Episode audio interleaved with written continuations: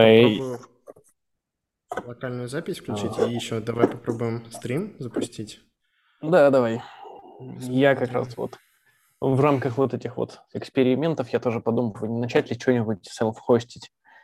Наверняка э, видел или слышал про Вастрика. Да, конечно. Вот, у него есть большой комплект классных статей на тему, как я заселфхостил у себя там все подряд и сделал классный дашборд. Это очень сильно вдохновляет сделать что-нибудь подобное. Круто, круто. Слушай, да, а тем мне... временем мы mm. с тобой в эфире. Вот нас уже кто-то даже смотрит. Ребята, кто нас смотрит, не стесняйтесь там сходить а, за водой. Вот. Uh-huh. Да, Саша очень У нас лучеек? Ну, у меня жена снабжает крутыми кружками.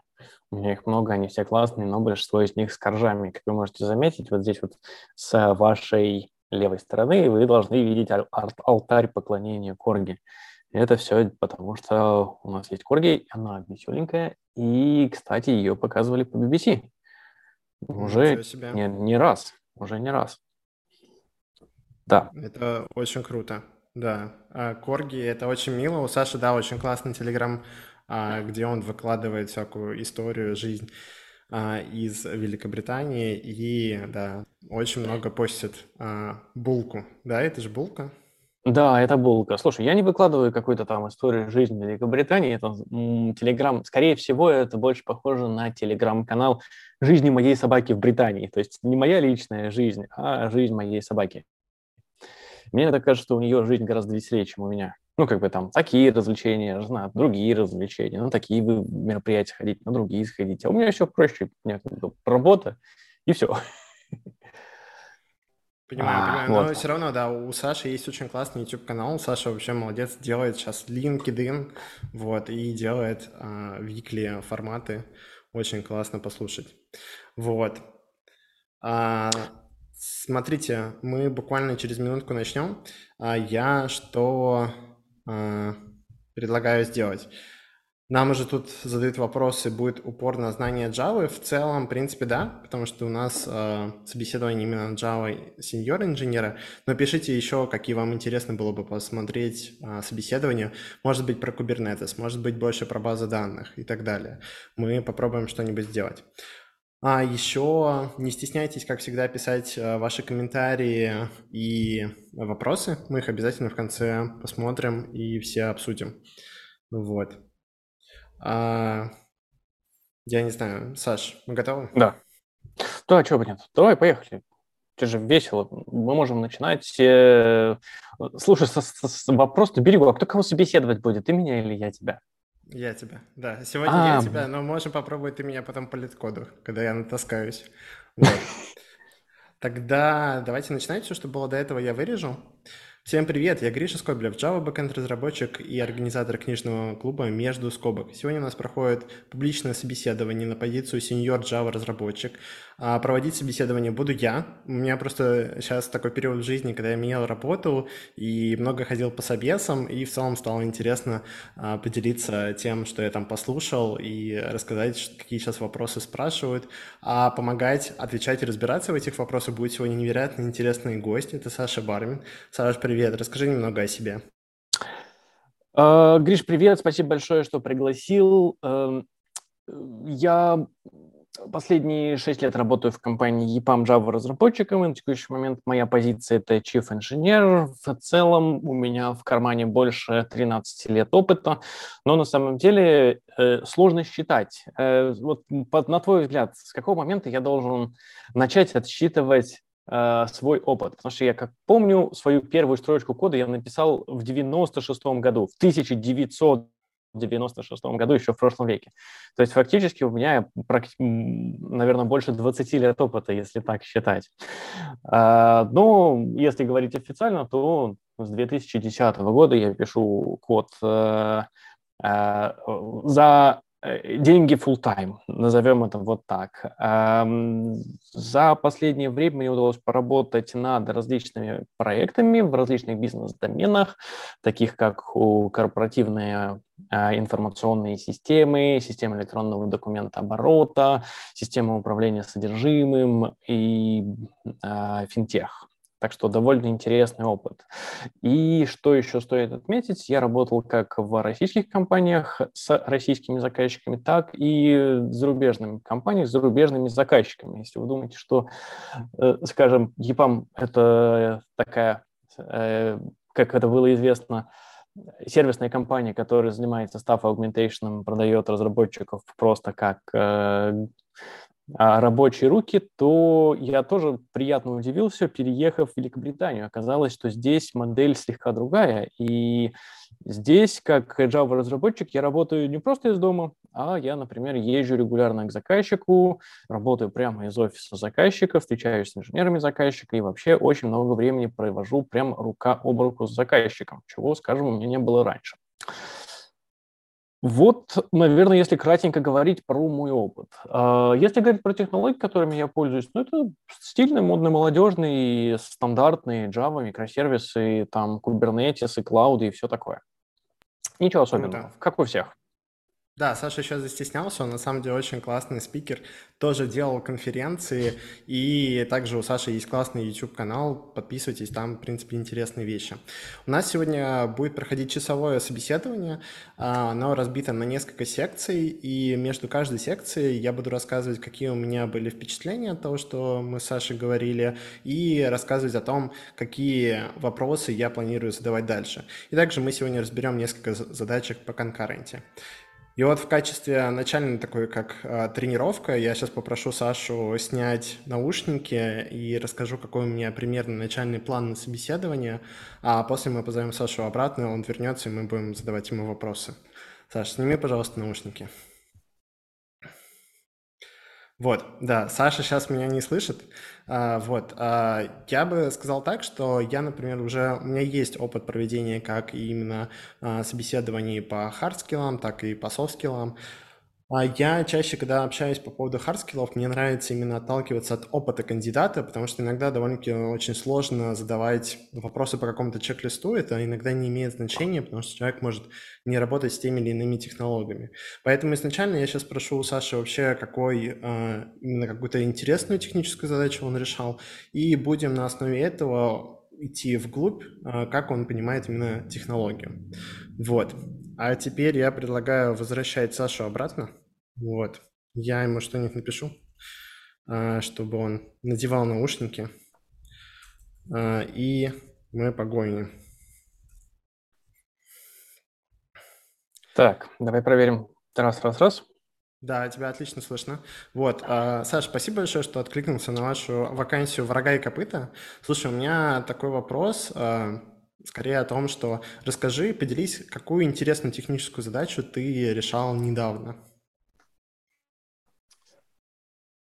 Перед тем, как говорить о технической задаче, я, наверное, бы хотел узнать немного о компании «Рога и копыта», чтобы рассказать ту, которая будет наиболее релевантной, та, которая «Рога и копыта» заинтересует больше всего. Поэтому скажи, пожалуйста, чем занимается «Рога и копыта»? Ну, «Рога и копыта» — это, например, а, это вообще, да, это абстрактная компания, ее не существует, конечно же. Но, например, мы следим э, за э, animal friendly такая история. Мы, например, э, стараемся. Это ветер... сеть ветеринарных клиник. Вот, uh-huh. и мы обеспечиваем. У нас а, довольно-таки большая система, у нас она геораспределенная, мы работаем в множестве стран. У нас бывает uh-huh. такая система, как, например, Animal Face, это как такой единый паспорт животных. Ты, например, в Великобритании uh-huh. чипируешь а, своего корги и можешь прекрасно переехать на Кипр, в Испанию, а, в Россию, и там это все продолжит работать, все справки будут подтягиваться и так далее. Окей, отличный вопрос. А, спасибо большое за введение. Так, а, в одном из проектов мы, в одном из проектов я руководил разработкой геор, я руководил разработкой э, приложения который работает в, а, значит, который, работ, который работает в нескольких странах.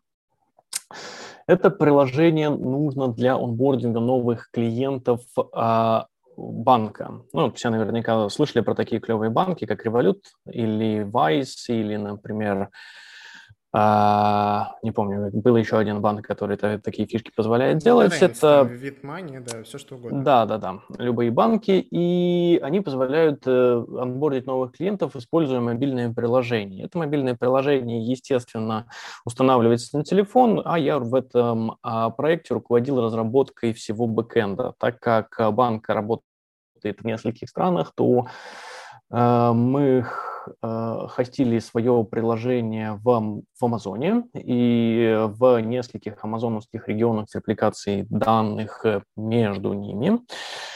И э, так как э, загрузка пользователей, ну, скажем так, нагрузка неравномерно распределенная, естественно, мы озаботились вопросами отказоустойчивости и автоматического масштабирования. Если говорить про стек, это стандартная Java Cloud микросервисы со Spring Boot и Event-Driven архитектурой. Если говорить про мой собственный опыт там, как я уже сказал, я руководил разработкой, и я занимался, собственно, разработкой архитектуры и э, спроектировал систему и занимался разработкой э, общих компонентов, которые используются в нескольких командах для обеспечения какой-то э, значит, кросс-катинг функциональности, ну, вроде аудита, логов, там, э, сбор метрик, выпол... организация надежного, надежной коммуникации между различными сервисами и, например, эм, соответственно, комплект модулей, которые позволяют связать вновь разработанные приложения с уже имеющимися в банке решениями, то есть такой промежуточный слой работа с данными. Если говорить о конкретных задачах, а, проектирование архитектуры, написание кода, а, техника лидершипа, менторинг, а, соответственно, других разработчиков, если это необходимо, код-ревью и э, что же еще-то? Это, ну, собственно, все. Вывод в продакшн. Как ни странно, я думаю, самое ценное, что здесь можно сказать, это то, что приложение работает в продакшне. Вот. Вот, э, наверное, Согласен. таким будет вот, наверное, таким будет э, наиболее подходящий под, э, под э, рога и копыта кейс.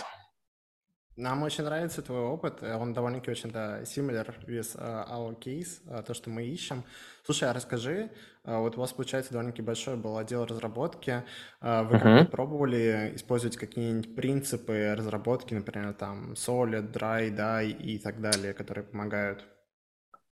А, естественно, знаешь, на самом деле э, здесь э, задача большой размерности, потому что, с одной стороны, выглядит, что это простое мобильное приложение, в рамках которого ты как бы приходишь, сканируешь свой паспорт, и у тебя потом через три дня приходит почтой карточка, а с другой стороны оказалось, что в его разработку вовлечены большое количество людей. То есть, с одной стороны, это мобильные разработчики, бэкенд разработчики. Если говорить про бэкенд, то бэкенд он тоже большой и многослойный, потому что мы его проектировали с учетом расширения, чтобы те модули, которые мы построили сейчас, мы могли использовать в дальнейшем для построения, а, для разработки и онбординга клиентов на новый продукт, ну, например, на ипотеку. Вот. Поэтому, э, с одной стороны, э, если говорить о принципах разработки, то самый высокоуровневый принцип, который мы использовали, это event-driven архитектура. И в первую очередь нужно было ознакомить все команды с ними. Второй, если спускаться на следующий уровень, то это, естественно, принципы Solid. Потому что э, на протяжении большой, на протяжении разраб, значит, разработка проекта требует довольно много времени, и требования, естественно, нестабильны, они меняются. То есть меняется законодательство, с одной стороны, и бизнес периодически приходит с новыми требованиями. И поэтому здесь без следования принципов Solid, в общем-то, не обойтись. С одной стороны, кажется, что это какое-то академическое программирование, все должно быть написано э, красиво, а с другой стороны, в долгосрочной перспективе это дает очень хороший эффект в каком-нибудь уголке ты, как опытный разработчик, предположил, что здесь наверняка что-то будет меняться, использовал подходящие технологии, использовал подходящие инструменты, и оп, э, вновь пришедшие изменения уже не так сильно аффектует, э, как говорится, таймлайн, и не так сильно, не так тяжело его реализовать. Поэтому принцип Solid, э, естественно, мы использовали, и здесь как лид я проводил также для разработчиков тренинги, для того, чтобы они знали, как эти принципы Solid можно применять и используя имеющиеся инструменты. Здесь, наверное, стоит сослаться на клевый доклад э, Евгения Борисова «Spring Patterns для взрослых», где он вновь рассказывал о том, как имплементировать принципы Solid с использованием Spring Framework. Ну, э, как мы можем, например, э, реализовать принцип открытости и закрытости со Spring.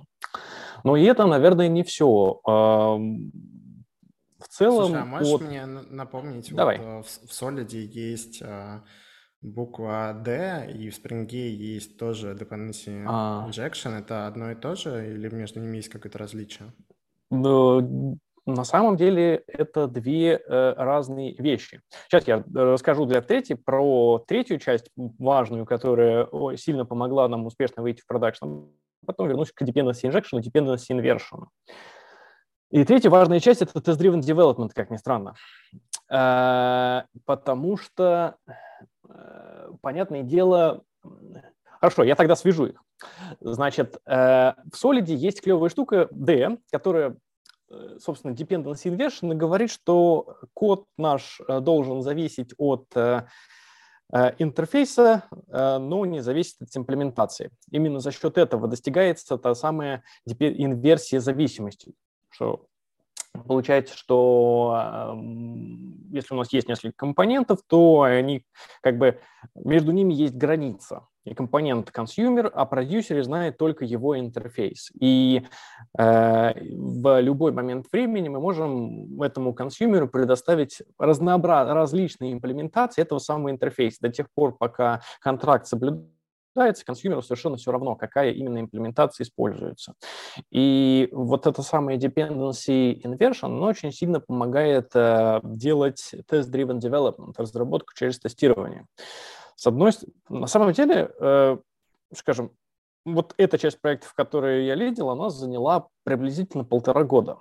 И полтора года – это довольно большой такой таймлайн, э, в, особенно в большом проекте, где участвуют несколько десятков людей, и э, здесь можно прям брать и смотреть, а насколько тот же самый Test-Driven Development оказал положительное влияние на общие результаты. Я могу сказать, что использование практики Test-Driven Development, в принципе, было тяжело э, насадить, скажем, не насадить команде, их было тяжело насадить, но э, когда я начал показывать, насколько улучшается качество итогового кода, качество итогового продукта, если следовать практикам тест-driven development, то ребята постепенно втянулись и сами начали следовать этим практикам. Поэтому Dependency Inversion из Solid помогает э, разрабатывать по таким образом, чтобы его можно было потом легче тестировать. Вот. Это если говорить про практики. Теперь продолжим немножко говорить про Solid и отвечу на вторую часть вопроса. Та же самая ли это dependency inversion и та же самая ли это dependency injection, которая у нас есть в наших клевых фреймворках. Я не буду э, скрывать, что Spring наш самый любимый фреймворк. Почему? Ну, потому что если, например, компания один раз э, решила, что все наши новые продукты будут на спринге, то, скорее всего, все продукты будут на спринге, потому что под него уже напилен большой комплект библиотечек, и э, они, скорее всего, везде используются. И вот Spring, э, давайте поговорим отдельно про Spring Frame, Work. Он клевый кон- контейнер инверсии управления. Прости, IOC. я тебя перебью. Давай сфокусируемся все-таки на второй части вопроса, про которую я рассказала. Про Spring, может, чуть попозже поговорим. Давай. И вот, значит, э, как IOC-контейнер, он позволяет нам шикарно реализовать инверсию управления через внедрение зависимостей. Идея в этих внедрении зависимости заключается в том, что мы объявляем, какие зависимости нашему конкретному компоненту нужны для того, чтобы работать. И Spring, как, как контейнер инверсии управления, нам эти зависимости предоставляет. Таким образом, э, через инверсию управления inversion of control мы получаем э, внедрение, инверсию зависимости через внедрение зависимости. Поэтому это совершенно разные вещи. Я тебя понял, а, спасибо. Слушай, а у меня еще такой вопрос. Ты вот рассказывал про то, что ты делал большую архитектуру. У тебя были когда-нибудь кейсы, когда тебе нужно было, например, а, как-то тюнить garbage коллектор или выбирать его тип? Ты можешь рассказать, ты сталкивался с такими кейсами? О, наверное, не в этом проекте, но э, тюнить garbage collector, наверное, не приходилось, но приходилось исследовать performance bottleneck. Э, я помню, был клевый проект, мы делали печать, э, как звучит очень глупо, мы делали печать больших доков в Excel. Э, вот, и оказалось, естественно, мы делали через, через библиотечку Apache PO, и оказалось, что а по какой-то причине она очень много времени тратит на то, чтобы открыть имеющийся файл и записать в него какой-то дополнительный кусок. И на тестовых данных это никоим образом не воспроизводилось. Ну, то есть мы брали маленькие, маленькие кусочки Excel, там даже если их взять, например, много, но они маленькие, то э, проблем с производительностью не возникало. Но в конце концов оказалось, что в продакшене э, данные э, другие, данные гораздо больше, и э, даже несмотря на более, скажем, на более производительные машинки в продакшене, все равно э, перформанс проседал. Э, что сделали? Сняли хипдамп и посмотрели, каких объектов у нас больше всего, с одной стороны, а с другой стороны э, попросили попросили что же мы попросили? Мы попросили доступ э, к JMX и подключились через э, JVisual VM и посмотрели, что там происходит. И вот JVisual VM показал, что у нас очень много времени уходит на то, чтобы читать Excel. Вот, это был одна, была одна интересная проблема. Вторая интересная проблема... Я тебя немножко да. перебью, прости, очень рад слышать, что у тебя есть э, опыт профилирования. У нас это как раз-таки очень важно, у нас довольно-таки высокие нагрузки. А, ну, слушай, ну вот тут, а, может, ты как-то можешь а, подумать, а, вот есть, правда, разные вариации garbage uh-huh. коллекторов, и вот, например, какой garbage коллектор может подходить для какой ситуации лучше? Фух, э, это зависит от многого. Э, как обычно, нельзя, нет э, какой-то большой красивой золотой пули или серебряные пули. А, если мы посмотрим на разные опции компьютера, которые доступны у нас, например, в том же самом Амазоне, у нас там есть э, лямбды, у нас там есть контейнеры, у нас там есть кубернетисы, у нас там есть виртуальные машины и сету. То, что можно сделать. Вот э, посмотрим на лямбды. Идея лямбды, то, что она быренько поднимется, быренько компьют выполнит и сдохнет. Поэтому для нее можно обойтись э, каким-нибудь garbage коллектором, например, Zero GC который вообще ничего не делает. Даже если у лямбды внезапно закончилась память, она сдохла, у нас запустится другая, и она быренько посчитает все, что нужно. Если мы запускаем короткоживущие задачи в контейнерах, э, у которых задача, ну, буквально там принять запрос или обработать там 20 мегабайт данных, то мы можем обойтись каким-нибудь дефолтным G1 garbage коллектором, и он тоже будет достаточно хорошо работать. А вот дальше начинается вопрос. Если у нас есть там, допустим, большой здоровенный монолит, который даже если не монолит, то очень долго, долгоживущие задачи, которые собирают и хранят в хипе много данных, ну, по какой-то причине им нужно именно в хипе, не в хипе эти данные хранить, то здесь уже, скорее всего, можно будет подумать про какой-нибудь, я думаю, так, Shenandoah, который хорошо будет работать с, с коротенькими, а, с, короткими паузами и, и с небольшим performance penalties, performance overhead а. Поэтому золотой пули нет, это однозначно выбирается под э, ту задачу, которая есть. Мне понравились Поэтому... твои рассуждения. Спасибо, что рассказал. Да, это для нас на самом деле очень важно. Мы любим экспериментировать с garbage коллекторами. Слушай, у меня еще такой вопрос, на самом деле, по поводу... Э, ты вот рассказывал, что вы строили event-driven архитектуру, и вот ты еще приводил пример э, как раз-таки э, печати там Excel, да, что это такая довольно-таки тяжеловесная задача, ее, правда, лучше какое-то асинхронное взаимодействие переводить. А можешь рассказать, а как можно, например, гарантированно точно от одного сервиса отправить сообщение, например, по той же кавке в другой сервис?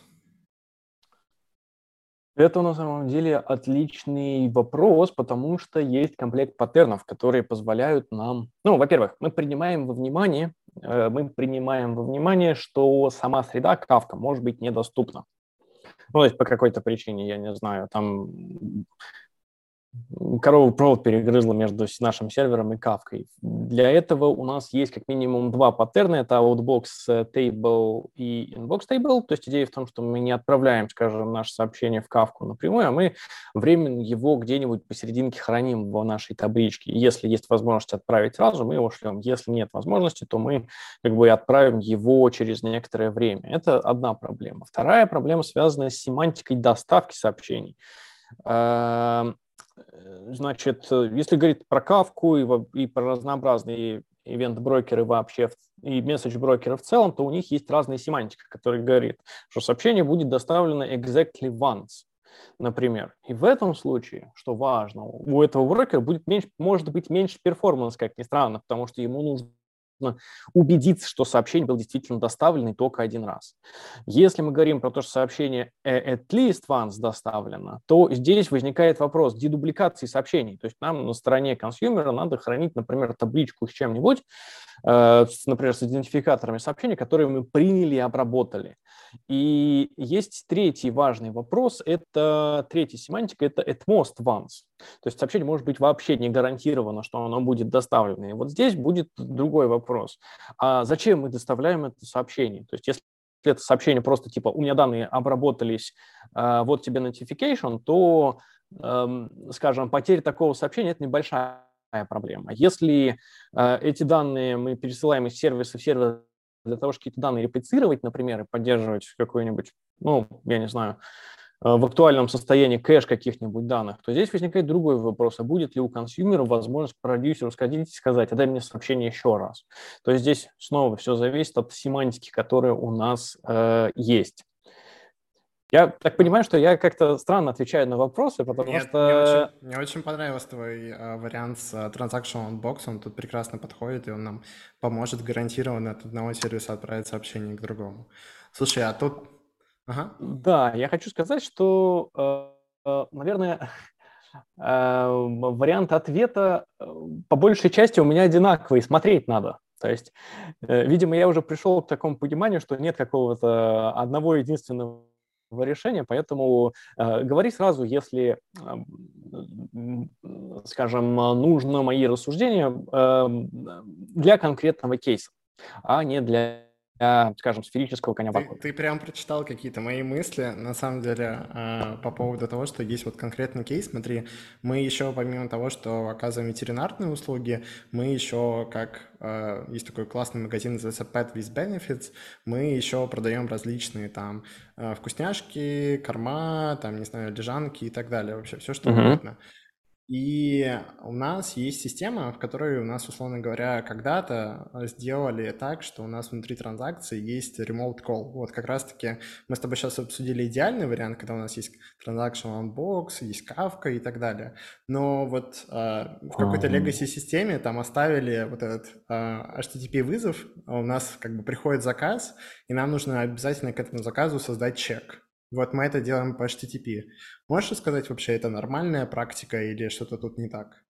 It depends. Опять же, it depends – это, возможно, нормальная практика, если ваш э, сторонний э, сервис не предполагает других способов взаимодействия. Ну хорошо, не берем какой-нибудь древний, э, древний кровавый enterprise, где можно на FTP-файлы заливать и все будет норм, это тоже нормально. Если э, ваш consumer предполагает только рестовые запросы, то имеет смысл выносить их из транзакций. Ну, то есть, Тут, чтобы... Смотри, мы не рассматриваем вариант вынесения в какой-то асинхронный вариант. Мы это уже сейчас поговорили чуть позже. Ага. Просто это представь, это у нас как какой-то third-party провайдер. Мы за него вообще никак не отвечаем. У него то есть, есть только REST, ручка наружу и все. Окей, хорошо. В этом случае я бы разделил э, ну, кроме всего прочего, ты сказал, что этот call выполняется внутри транзакции, и вот это мне не нравится больше всего. Здесь дело в чем? В том, что у нас есть как минимум э, две ситуации. Запрос успешно ушел, и нам пришел ответ, или запрос... Усп... Ладно, хорошо, две, три ситуации. Запрос успешно ушел, нам пришел ответ. Запрос не ушел вообще, потому что third party какой-то недоступна, у нас сеть недоступная, и мы в этой ситуации вынуждены каким-то образом, ну даже если не буферизировать, то сохранить э, данные, которые мы отправили, для того, чтобы их заретраить. И третий вариант это third party по какой-то причине нам говорит, что там 400 или 500 ошибка, мы не можем принять ваш запрос. И здесь я хочу сказать, что э, имеет смысл подумать над двумя вещами. Это, во-первых, над э, политикой ретраев, ну, то есть внезапно там пятисотки падают, э, ну, только один раз из трех, почему бы не с exponential бэкофом, а, с удлиняющимися паузами между запросами не поотправлять несколько запросов, а с другой стороны имеет смысл буферизировать эти запросы для того, чтобы не, скажем, полностью как же по-русски, overwhelm, не э, съесть все API-лимиты э, вашего консюмера. То есть имеет смысл буферизировать. Если у вас есть взаимодействие да, с у него есть рейт-лимиты. Очень клево, что ты об этом подумал. Да, если есть взаимодействие с third party, то, наверное, здесь либо какая-нибудь типа акторной модели либо очень хорошо подойдет нашла, либо, например, какая-нибудь простенькая э, стейт-машина, которая бы по нам показывала текущее состояние запроса. Несмотря на то, что на верхнем уровне выглядит, что у нас запрос одномоментно ушел и нам точно пришел ответ, обычно это не так. Third party может быть по какой-то причине недоступно, и вот эти вот ситуации, когда оно недоступно, они наиболее сложные, потому что мы должны об этом каким-то образом узнать. Э, либо у нас там в базе какой-нибудь флажок загорится, что запрос не обработался, либо у нас exception будет пойман какой-нибудь системой телеметрии, типа Datadog или чего-нибудь, и он нам тоже на дашборде показывает, что у нас что-то сыпется. Вот. Поэтому э, э, прямого ответа здесь, опять же, я не даю. Я говорю, что стоит рассмотреть больше вариантов взаимодействия с этой third party, даже для случая call. Согласен, да. Ну, тут есть множество проблем. Мы это решили тем, что мы сделали просто двухфазные а, транзакции, то есть у нас есть фаза подготовки, как раз-таки в рамках mm-hmm. которой мы делаем внешний вызов, и у нас есть а, фаза самого комита. Если комит не случается, мы на роллбеке, у нас есть API на отправку отмены чека. Mm-hmm. Слушай, спасибо большое, я по теории именно хотел все, что спросил. Давай сейчас а, снимем наушники, я расскажу фидбэк и в целом расскажу, что нас ждет дальше. Давай. А, я от Саши в огромном восторге. А, Саша прям, мне кажется, очень, а, очень по нему видно, что он как раз-таки chief инженер, что прям очень мощный.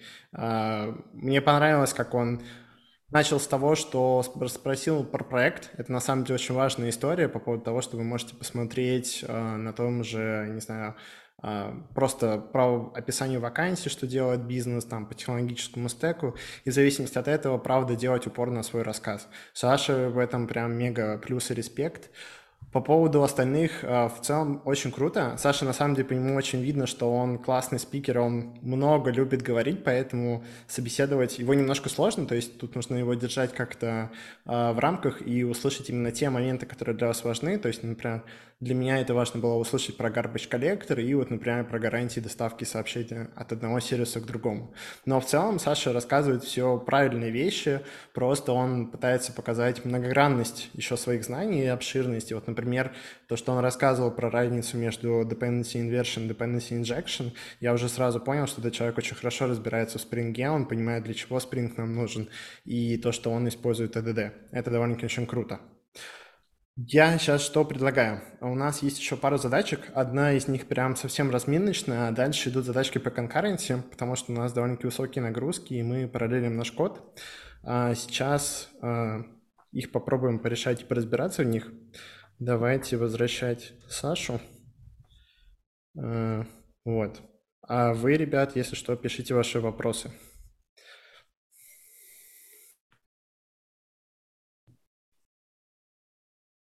Так, это я. Да, Санж, а, я предлагаю перейти ко второму этапу нашего собеседования. Давай просто посмотрим, как а, мы пишем код а, и какие задачи на нас важны, какие мы хотим решать, и посмотрим, что ты думаешь об этом коде. Пошарь, пожалуйста, я тебе скидывал ссылку. Угу. Так, хорошо, я шарю экран. Давай, э, скажи, пожалуйста, видишь ли ты мой экран? Да, все отлично видно, Саш, спасибо. А, смотри, Саш, как я уже говорил, у нас, в принципе, довольно-таки очень высокие нагрузки, наш сервис невероятно популярен, а, и поэтому а, мы стараемся не допускать ошибок в коде.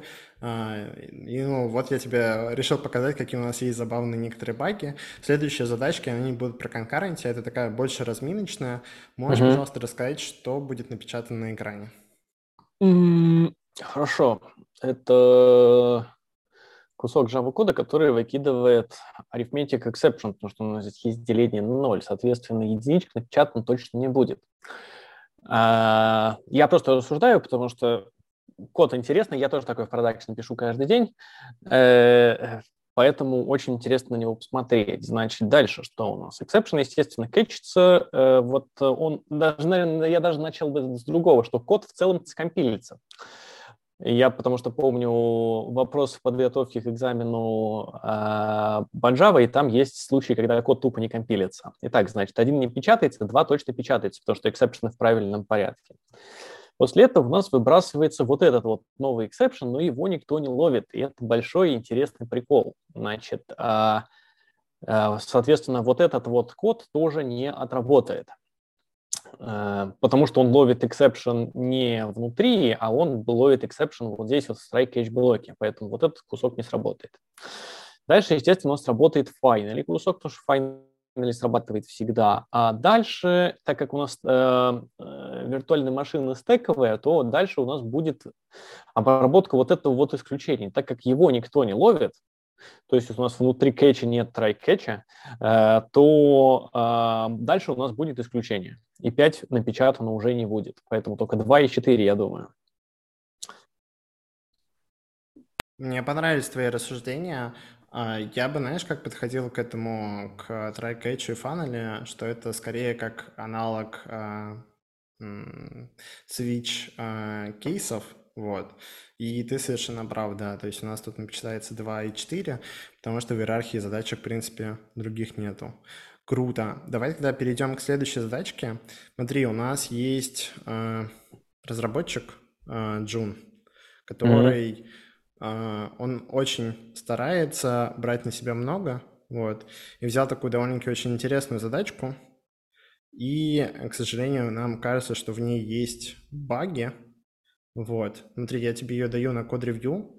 Можешь, пожалуйста, попробовать а, сказать, а, почему, ну, а, будет ли выводиться тут ноль и когда он будет выводиться. Ну и в целом вообще расскажи, что по этому коду происходит.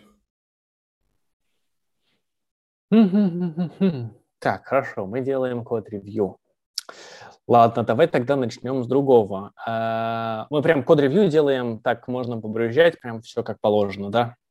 Ну, не совсем, ты можешь не сильно придираться, тут скорее, типа, логика нарушена, что тут что-то очень не так. Хорошо, значит, в методе код компилится наверняка, да? Ладно, хорошо. Э, первое, что здесь бросается в глаза, это то, что мы, конечно, создаем instance test 2. Тест 2 у нас implemented runnable, это тоже хорошо.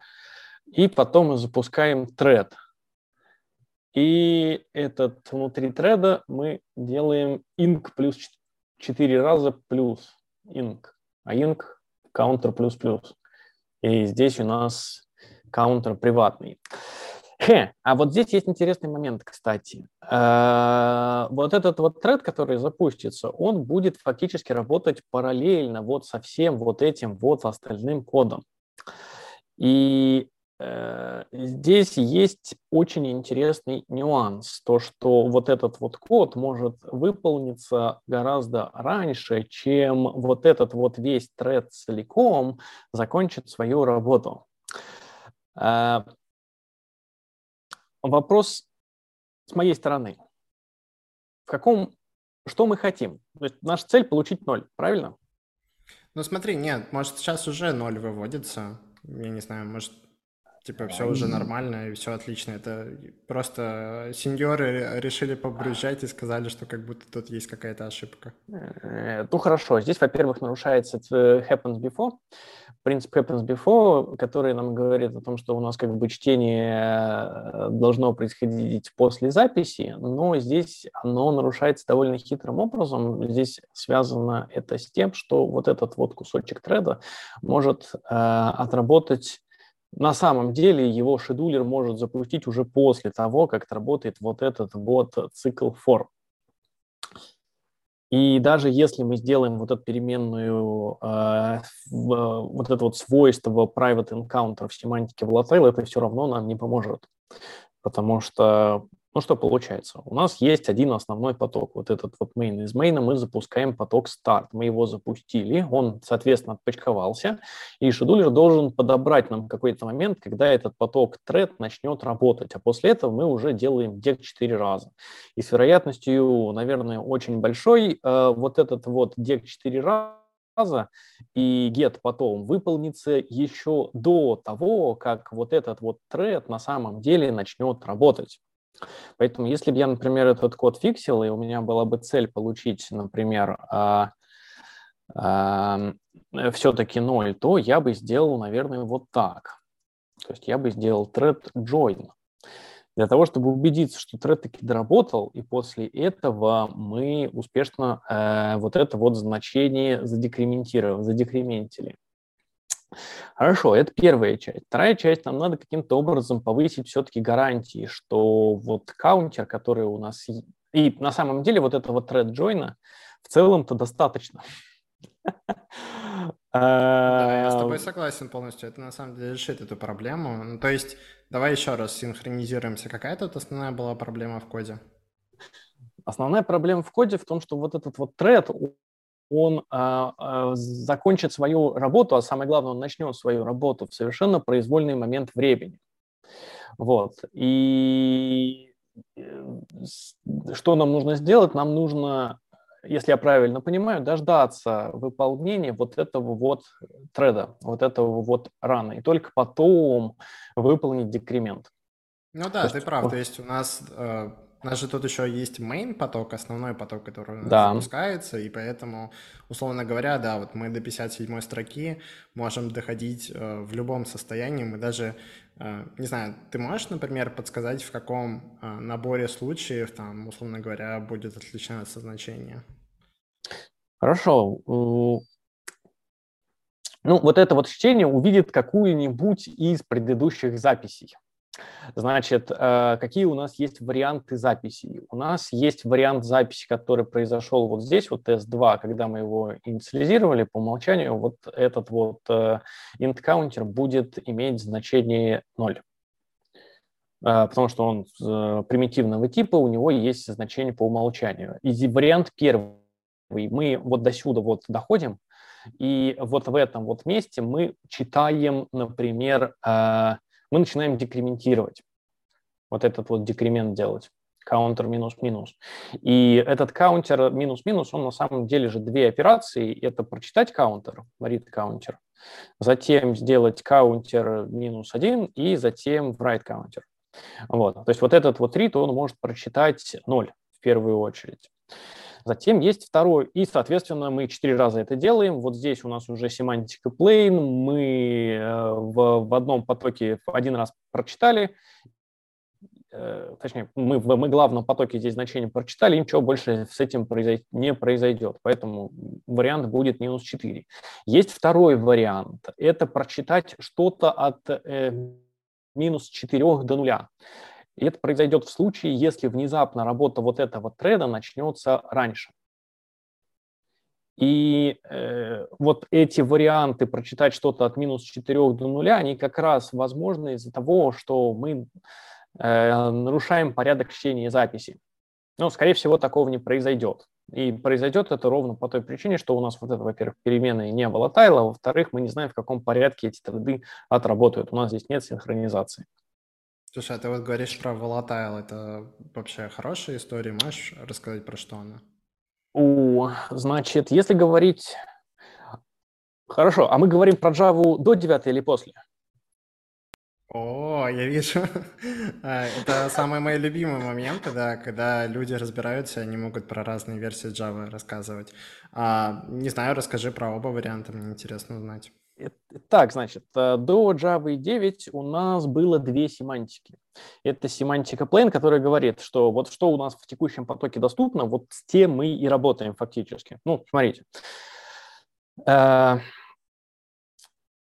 э, память не резиновая, Значит, не так. У нас есть оперативная память, ее предположительно много, даже если ее недостаточно, операционная система ее там выделяет страницами и свопает их на диск, поэтому предположим, предполагаем, что оперативной памяти у нас дополна. Но для того, чтобы выполнять какой-то код, ну вот прямо сейчас процессор что-то закомпьютил, он должен взять фактически текущий контекст, набор регистров, что-то сохранить себе создать себе, скажем, вот текущий фрейм исполнения. И вот в этот фрейм у нас захватывается значение некоторой переменной. Ну, то есть фактически происходит копирование некоторого значения из основной памяти, из нашей большой памяти в вот этот вот, э, скажем, вот в этот вот фрейм, либо в память треда, либо во что-нибудь еще, либо в память регистров, в зависимости от того, как эта виртуальная машина для нас сделает. Но фактически у нас есть копия этого значения. И вот в случае, если у нас семантика plain, а вот обычная ситуация, когда мы пишем э, переменные и равно 0, это plain семантика, то есть мы работаем с локальной переменной, которая периодически может, если необходимо, синхронизироваться вот с той, которая у нас живет в памяти.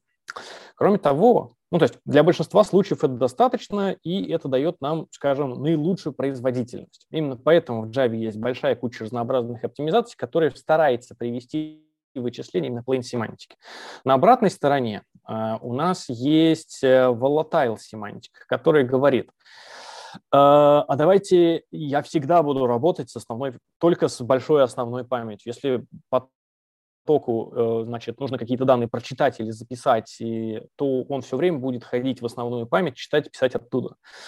Энтузиасты сделали, провели эксперимент и посчитали, что использование, точнее, сделали форк JRE, и в этом форке сказали, что все операции делаются только с основной памятью. И оказалось, что производительность на x86 падает где-то полтора-два раза, если повезет, и в два-три раза в среднем. На армах в полтора-два раза производительность падает, и то э, в лучшем случае, и где-то до 10 раз в худших случаях. Поэтому везде подряд использовать volatile э, нежелательно, но тем не менее такие эксперименты есть. Тем не менее, это самая сильная семантика, самая сильная гарантия, которая говорит нам о том, что э, если у нас есть какая-то шаренная переменная, то есть какое-то шаренное состояние, то э, виртуальная машина делает нам, соответственно, барьеры, которые позволяют нам строго следовать за чтение после записи. Ну, тот Слушай, самый да. Ну, я понял, что вот Volatile это, да, такой прям, я бы сказал, решение в лоб для того, чтобы засинхронизироваться. Uh-huh. А может, ты знаешь какие-то более элегантные способы, как можно работать в конкурентной среде? А тут у нас есть еще, на самом деле, два варианта. Уже в 9 Java завезли JEP. Я, к сожалению, не помню его номер. Это APAC и uh, Esquire Release. Wire Release. То есть завезли еще две семантики, которые мы можем получить работать через вархендлы. Вот. И вот они позволяют, э, они дают несколько более слабые гарантии, чем Volatile, но более сильные, чем Plain. То есть через, э, через если я правильно помню, к сожалению, это не та тема, которой я занимаюсь каждый день, поэтому я могу немного спекулировать. Э, Насколько я помню, Acquire Release стратегия очень хорошо подходит, когда у нас есть ровно два потока. Один из них, например, что-то пишет, второй что-то читает. Когда нам не важно синхронизировать записи между несколькими, скажем так, между несколькими читателями. В этом случае Acquire Release нам очень хорошо подойдет. Есть второй вариант APAC, это более слабая гарантия, которая, насколько я помню, говорит о том, что Э, мы данные можем записать, но, например, с некоторой э, задержкой потом они будут точно доступны при следующем чтении. Ну, я про УПАК, к сожалению, прям дословно мне, не мне помню. Мне очень нравится, что ты прям рассказываешь истории из Java, именно из джепов, но я скорее именно про стандартный Java API. Но если ты, да, глубоко с этим не работал, ничего страшного. Ну, смотри, э, если говорить про каунтеры, то у нас здесь есть варианты. То, естественно, у нас есть атомик, разнообразные атомики. Мы можем взять атомик и делать инкремент-декремент через атомик. Это будет э, э, слегка лучше. Кроме всего прочего, мы можем использовать синхронизацию, если уж очень надо, но вместо нее лучше все-таки использовать read локи. Слушай, так что здесь есть варианты. Вопрос родился. Какая разница между Atomic и Volatile? Какая разница между Atomic и Volatile? Подожди, мне здесь надо подумать. Я прям так сходу не смогу. Наверное, мне никто никогда такое не спрашивал, и мне это в голову даже не приходило об этом подумать. Ну, давайте я тогда подумаю. Да, можешь предположить, это тоже будет. А, насколько я помню, атомики внутри работают через CAS, через Compare and Set. А, а все, я вспомнил, да. То есть volatile это довольно, скажем, довольно дорогая операция, которая, ну что значит дорогая операция? Это значит, что нам нужно получить а, какой-то, значит, лог на памяти, записать и гарантированно его потом отпустить. Ну, то есть какой-то мемори барьер нам нужен. Он дорогой, то есть его, допустим, там не, не минуты брать вот этот вот лог, но, допустим, наносекунды. Это все равно при больших нагрузках, это, скорее всего, э, э, скажется. Атомики работают по принципу, ну я же когда-нибудь запишу значение, насколько я помню. И идея атомиков в этом самом compare and set состоит в том, что мы берем и через varhandle э, в новой Java читаем значение определенного куска памяти. Типа, сколько там сейчас? 10. А нам сколько надо записать? 11. Давайте попробуем записать. Записали? Ну, вроде да, прочитаем. Сколько прочиталось? 10. Хорошо, пишем еще раз. И вот этот вот цикл э, запиши, прочитай, прочитай, compare and set с тем, что ожидается, он не требует взятия лока, и он, соответственно, быстрее, дешевле по времени. Вот разница между волатайлом и атомиком. Я тебя помучу. Прости, еще последним вопросом. А в чем разница между локами и синхронайзет? О, это классная штука, это хороший вопрос. В, в доке, насколько я помню, написано, что э, если вы можете не использовать синхронайз, то не используйте синхронайз, используйте локи. Reentert локи, reentert read локи и все такое. Ну, идея в том, что э, Вообще рекомендуется не использовать локи, как которые локи делали уроки, поэтому их э, брать не рекомендуется по той причине, что э, синхронизed локи, по той причине, что они не гибкие. Поэтому Что рекомендуется, да, ты их э, вынужден, э, у них, скажем, ты не можешь его взять и отпустить через определенное время или сказать, что я э, ждал 5 минут, ты не пришел. Ну, то есть, если посмотреть на интерфейс log, то у него, насколько я помню, есть несколько интересных методов. То есть метод э, unlock явно, явно нужен для того, чтобы отпустить лог. И есть методы try log. И вот try log, он на самом деле довольно интересный. Он позволяет либо взять лог прямо сейчас, либо, допустим, взять лог, и если он недоступен в течение, там, допустим, 50, ну, n времени какого-то, э, то выбрать выносить исключение, то есть, э, то есть он с, с другой стороны более гибкий. С третьей стороны он позволяет э, брать локи в одном методе, отпускать локи в другом методе. Если мы говорим про read-write локи, то мало того, что позволяет нам разделить локи на чтение. Ну, например, никто же нам не мешает какую-то переменную, какое-то состояние читать в нескольких потоков одновременно. Оно же не меняется. Одно и то же все время. Но писать, например, строго ограниченный в один поток. А с другой стороны, оно позволяет нам даунгрейдить локи. То есть мы можем сказать, ну хорошо, я прочитал значение, и теперь э, я хочу прочитать. Мне, например, не нужно в этом случае второй раз лог брать, я могу его задаунгрейдить. Но и это не все. У локов, у reentert э, read-write лока, насколько я помню, есть еще и кондишены. Очень вот. круто, да, ты совершенно прав, да, там они более гибкие. Вот я на самом деле хотел услышать по поводу того, что там можно задавать а, таймер по поводу того, когда нужно объект отпустить. Круто. Mm-hmm. Слушай, а вот а, еще в тему а, конкуренции, и давай представим, что тут, например, была бы какая-нибудь коллекция, да, а, ты бы использовал какие-нибудь коллекции непосредственно из а, конкуренти мира, или можно что-нибудь интересное придумать без конкуренции? э, коллекции из concurrency мира. А, предположим, что я очень старый программист, и я про них не слышал, но я слышал про старые коллекции в Java типа Вектора. Я бы вообще взял, вот если мне 300 лет, и я вышел из пещеры, то я бы использовал Вектор, норм, он синхронизированный.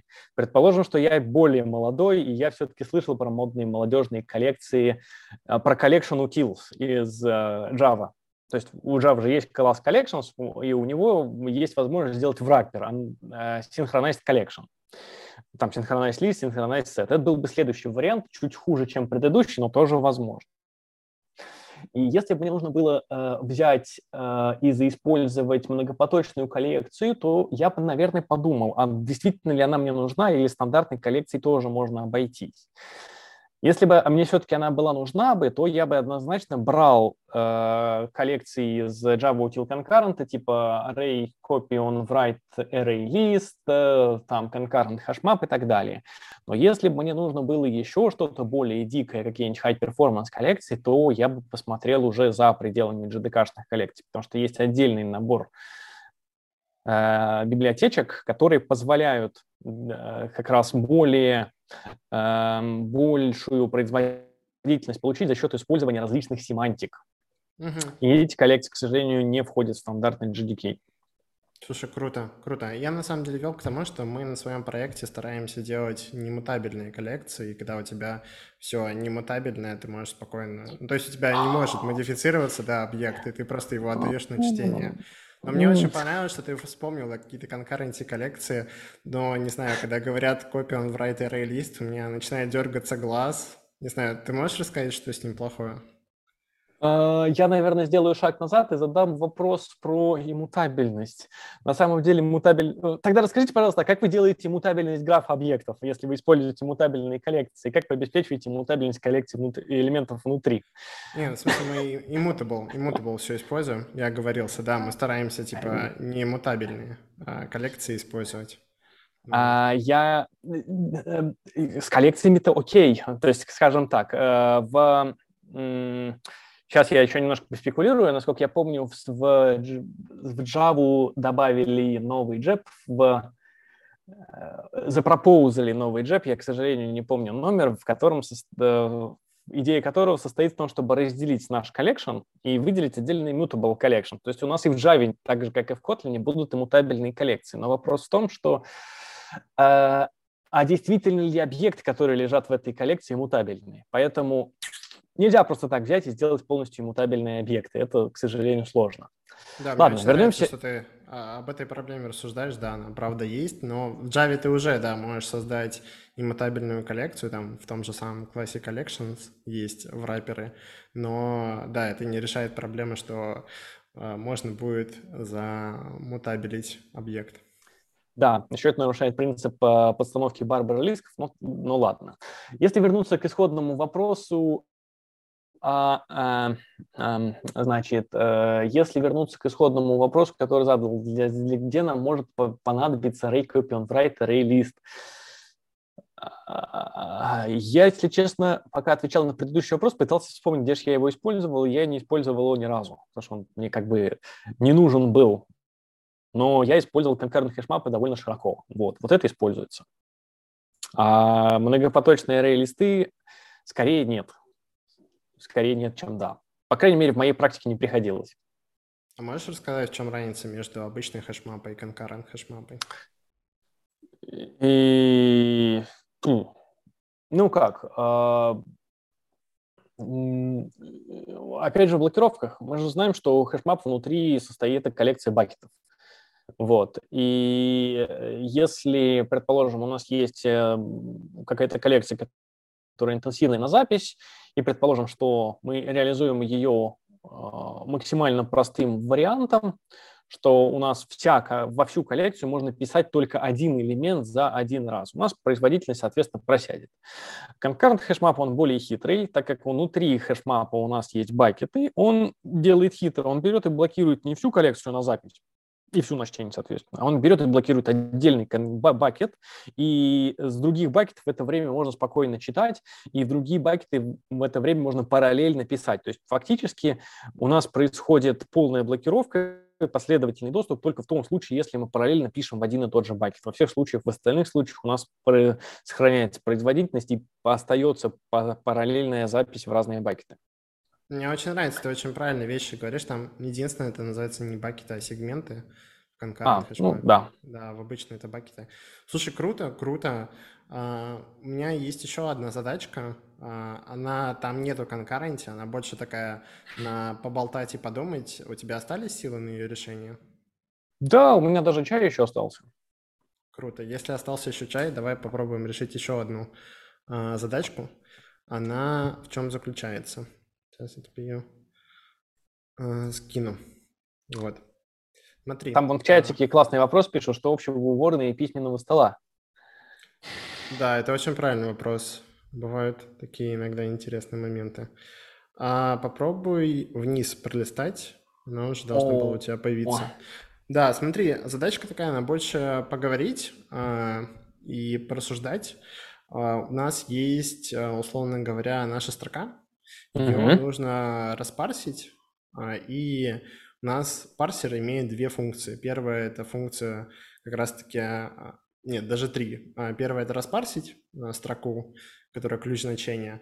Вторая – это вернуть нам изначальное значение, то есть мы должны иметь возможность всегда вернуть исходную строку, которую нам передали. Ну и следующее – это просто стандартно по ключу возвращать значение.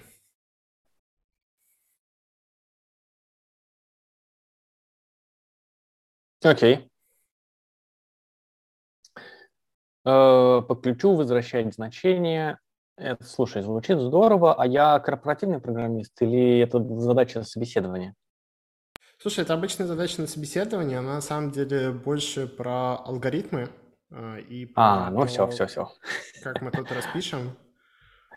Хорошо. Ну, предположим, что я обычный корпоративный программист, и тогда я не буду ничего придумывать. Я вижу, что моя строка — это key value pair с разделителем по точке запятой, и я могу, например, взять Google Guava, и там есть э, классный класс, который называется splitter.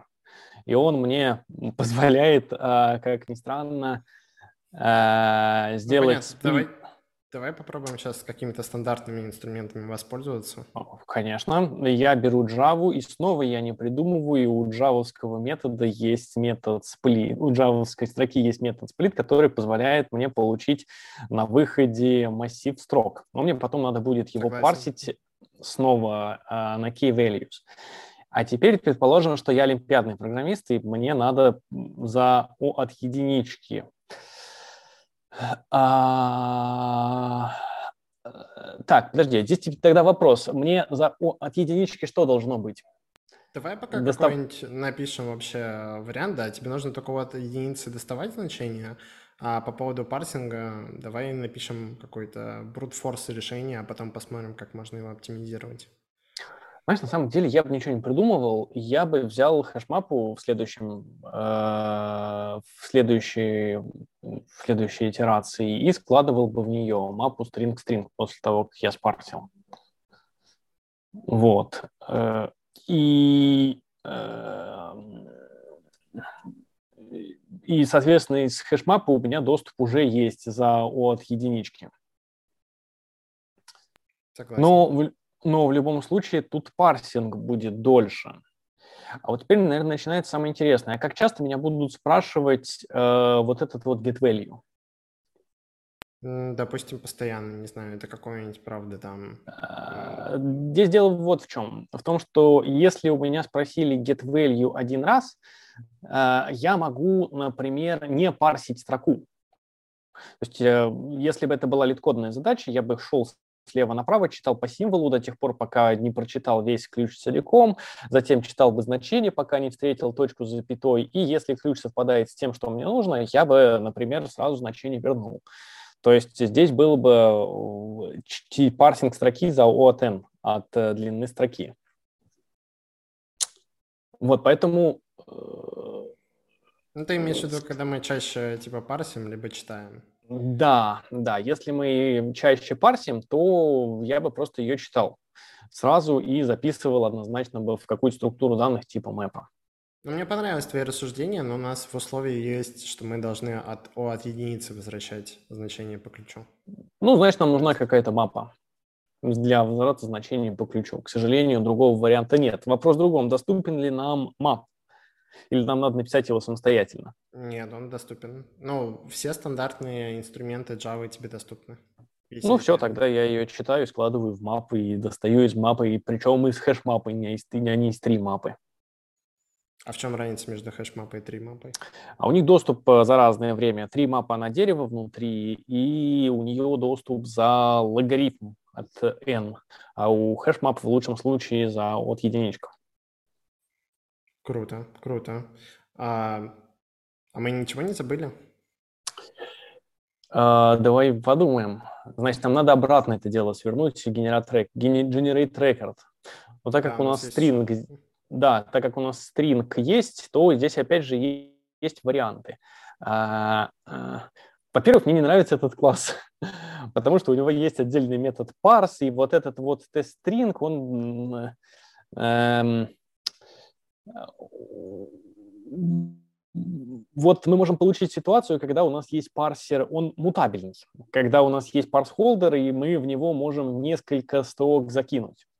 Так как, э, э, ну, то есть одну строку, затем мы в парсер закидываем Я парс какую-нибудь да. другую Давай представим, строку. что пока это просто как такой тестовый пример, а мы подразумеваем, что у нас в Spring это будет создаваться как а, bin с а, скопом прототип, то есть у нас каждый раз будет создаваться все-таки новый экземпляр класса. Ну, тогда source, тогда source string. Здесь вариантов нет никакой. Как бы э, я бы, наверное, сохранял вот этот вот string э, в какой-нибудь приватной, в приватном свойстве и э, возвращал его, потому что э, тогда мне generate record будет очень дешевый. Но, но если у нас такие внутренности у него мутабельные, у, у вот этого вот э, parse холдера, тогда, наверное, я бы обратно склеивал из мапы, проходя по entry. Вот. Но здесь опять же вариант. Здесь опять же вопрос. Вот смотри, возникает вопрос, а мы должны в таком же порядке вернуть, какие элементы у нас уже есть? Здесь я, то, кроме всего прочего, я вижу, что некоторые элементы дублируются. Должны ли мы э, э, возвращать и дублированные элементы тоже? Потому что K1, K1, K2, K3, вот они дублируются. Должны мы дублированные элементы возвращать или нет? Слушай, а давай, прежде чем ответить на этот вопрос, давай вообще поговорим, как э, хэшмапа устроена и как она работает, с, когда у нас возникает коллизия. Хорошо. Э, я уже начал рассказывать про то, что у хэшмапа внутри находятся бакеты, и бакеты — это фактически, в обычной хэшмапе это фактически линкд-листы. Идея такая, мы берем ключ и от ключа считаем хэш. хэш. Затем мы берем этот хэш и берем остаток от деления на э, количество бакетов. Ну, предположим, что у нас есть вот эта вот строчка, хэш э, от k1, у нас в, в мапе по дефолту 8 бакетов, предположим, что хэш от него равен 15, делим на, берем остаток от деления на 8, и это будет 7. Моя математика правильно? Правильно. Значит, мы кладем вот этот вот элемент в седьмой бакет. Если в бакете ничего не лежит, то нам, соответственно, повезло. Но если у нас внезапно оказалось, что в этом бакете уже чего-то живет, какой-нибудь элемент, то надо после этого пройти по э, этому бакету, то есть по, нашему фактически листу внутри бакета который, и сравнить, а есть ли у нас такой ключ уже там. И это делается через equals. То есть мы берем, итерируемся через все элементы нашего бакета и сравниваем. Ты такой же? Да. Ты, так, ты такой же? Нет. Ты такой же? Нет. Ты такой же? Нет. Окей. Здесь таких нет, мы добавляем его в конец. Либо заменяем, если у нас такой же элемент уже есть. То есть так работает HashMap упрощенный хэш-таблиц, фактически хэш-таблиц с, с плюшками. Ну, естественно, она чуть более сложная, потому что э, вот эта вот функция вычисления хэша, она должна давать максимально равномерное распределение, чтобы элементы между бакетами распределялись равномерно. Плюс э, в случае, если у нас много элементов, HashMap следит за тем, чтобы у нас не было слишком длинных листов внутри бакетов, и она э, производит перебалансировку, когда это необходимо, увеличивая количество бакетов и перераспределяя элементы внутри них. Вот. Я надеюсь, Если я таким образом ответил на вопрос. Да, да, я прям счастлив а, такому объяснению, согласен. А, ну то смотри, у нас тут а, такая идея, да, что если это значение, которое уже было, мы его просто замещаем, если это какое-то новое, то, ну то есть дубликатов не должно быть. Вот мы распарсили строку и, да, должны выдавать единственное а, актуальное состояние, которое может стоять в конце. Да, и вот в этом случае у нас э, здесь возникает интересный момент. Мы теряем вторую строчку значений. вот, то есть э, если мы читаем ее слева направо, здесь был key 1, val 1 будет сначала val 1, потом APC, потом третий раз там будет уже вообще val 4 и val, э, val 6 лежать. То есть вот эти вот значения, которые мы прочитали, записали раньше, мы их потеряем. Поэтому если уж нам нужно вернуть исходную строку generate record, здесь опять же все зависит от того, что мы должны вернуть. Либо исходную строку, которую мы как бы читали, либо ту, которая оказалась после парсинга. Но мы должны, смотри, возвращать исходную именно саму строку исходную, но значение ты можешь, да, отдавать только единственное актуальное. Ну, тогда вот такой вариант уже э, возвращать строку, которую мы сохранили, больше не подходит, поэтому мы будем через string builder, наверное, из нашей внутренней мапы собирать entry обратно. Ну, если бы я, наверное, это писал, то э, написал бы что-то типа string builder builder, new string builder. Я, к сожалению, никак не могу привыкнуть использовать вары, потому что я обычно пишу final, и final var уже бесполезно как-то. И после этого а, по map entry, а, ну тут string на string, естественно, моя внутренняя какая-то коллекция, моя внутренний map – entry set, и я в этот в билдер дописываю свои строчки через append. Ну и, соответственно, потом билдер toString. А вот. если у нас есть, э, нам нужно гарантировать, что тот же самый порядок возвращать?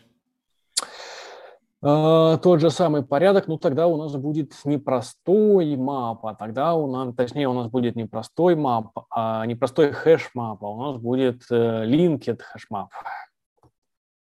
вот, который сохраняет порядок ключей. Кажется, да, это все должно работать. Угу. Слушай, я ну, предлагаю, опять... на самом деле, тут, да, не писать код парсинга и код выдачи значений. Мне кажется, в принципе, можно уже с этой задачей заканчивать. Она такая, можно в ней долго еще рассуждать. Вот. Угу. А, ты что-то хотел сказать? Да, я понимаю, что мои а, ответы, они даже в коде сводится к тому, надо, что надо смотреть, потому что, с одной стороны, эта задача выглядит очень тривиально, прочитать, записать, с другой стороны, у нее довольно много разнообразных корнер-кейсов, эм, которые позволяют использовать разнообразные стандартные структуры данных для разных сценариев. Uh, именно поэтому, мне кажется, мы так долго рассуждали, какую мапу брать, хэш-мапу, linked хэш-мапу, как мы будем собирать обратно. Просто все это зависит от требований. Я с тобой согласен. Мне на самом деле даже твоя идея хранить изначальную строку очень понравилась. Ну, в смысле, это самое первое решение, да, на которое можно дойти. Оно может быть даже верным, да, если нет какого-то ограничения по памяти. Mm-hmm. Вот, но это круто. Слушай, а, Саш, давай а, сейчас я вот про снимешь наушники, я расскажу фидбэк про секцию лайфкодинга, вот, и потом расскажу финальный фидбэк, а потом буду готов ответить на твои любые вопросы. Давай.